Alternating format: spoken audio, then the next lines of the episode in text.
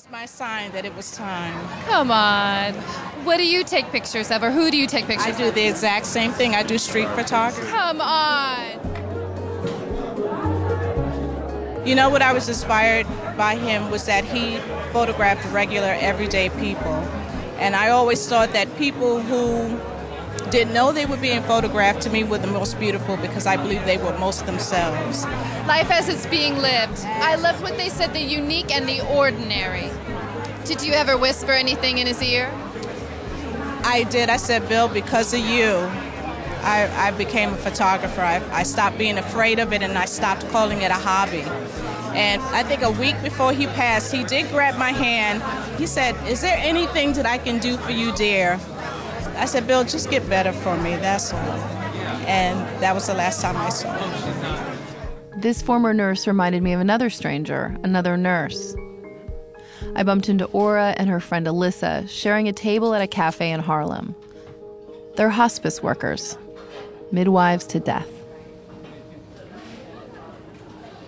I think suffering is worse than, than death. Death, you, you can have, our goal at our job, mine and Alyssa's job, is for the person to have a, a pain free, peaceful death.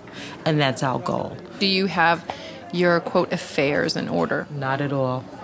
Not at all. It's so funny because I'm, I'm always just thinking that oh, my wife will take care of everything. So, If I was to ask her, would she roll her eyes? no, she would say she doesn't want to talk about it. I don't want to talk about that right now. So. That's a good point. Like, I definitely feel like I need to get my affairs in order, you know? Um, um, but I, I really haven't. I even think about like, oh my gosh, who's going to destroy those journals from my 20s? Like, you know,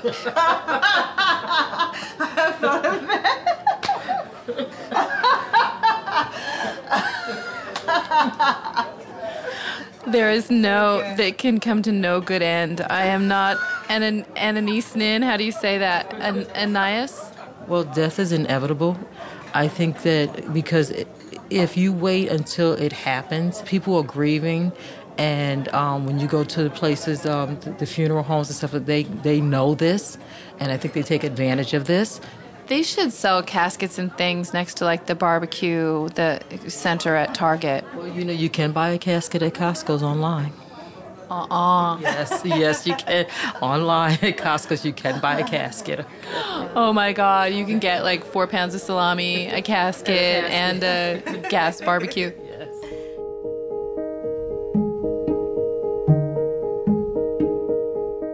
I live a couple of miles away from Greenwood Cemetery right now. It's this great historic human hodgepodge of people who were once artists, regular Joes, politicians, con artists, surrounded by trees. I'm thinking about moving to Greenwood permanently. Hi, I have an appointment with uh, the president of Greenwood. I have an appointment with the president of Greenwood. Oh, Mr. Moylan should have had the cab bring you around. Oh, where? Where do we have to go? I don't mind a little walk. Okay. It's not He's that far. expecting me.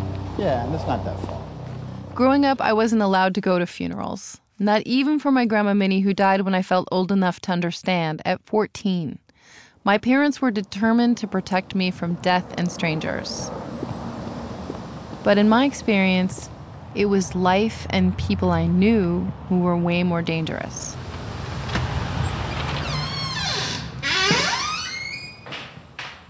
So, death and strangers sort of became my thing. My name is Richard Moylan.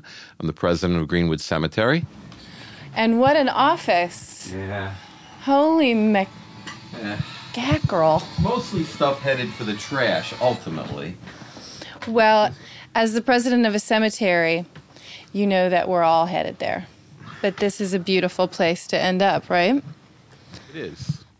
It is. That's what's kept me here for 44 years now. You've been here 44 years. 44, yep. You became a man here.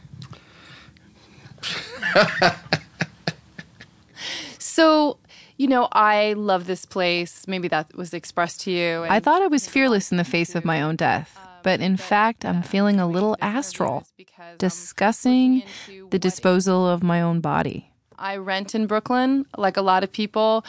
I might not be able to afford an apartment in Brooklyn, but maybe I can um, have as a goal to, you know, permanently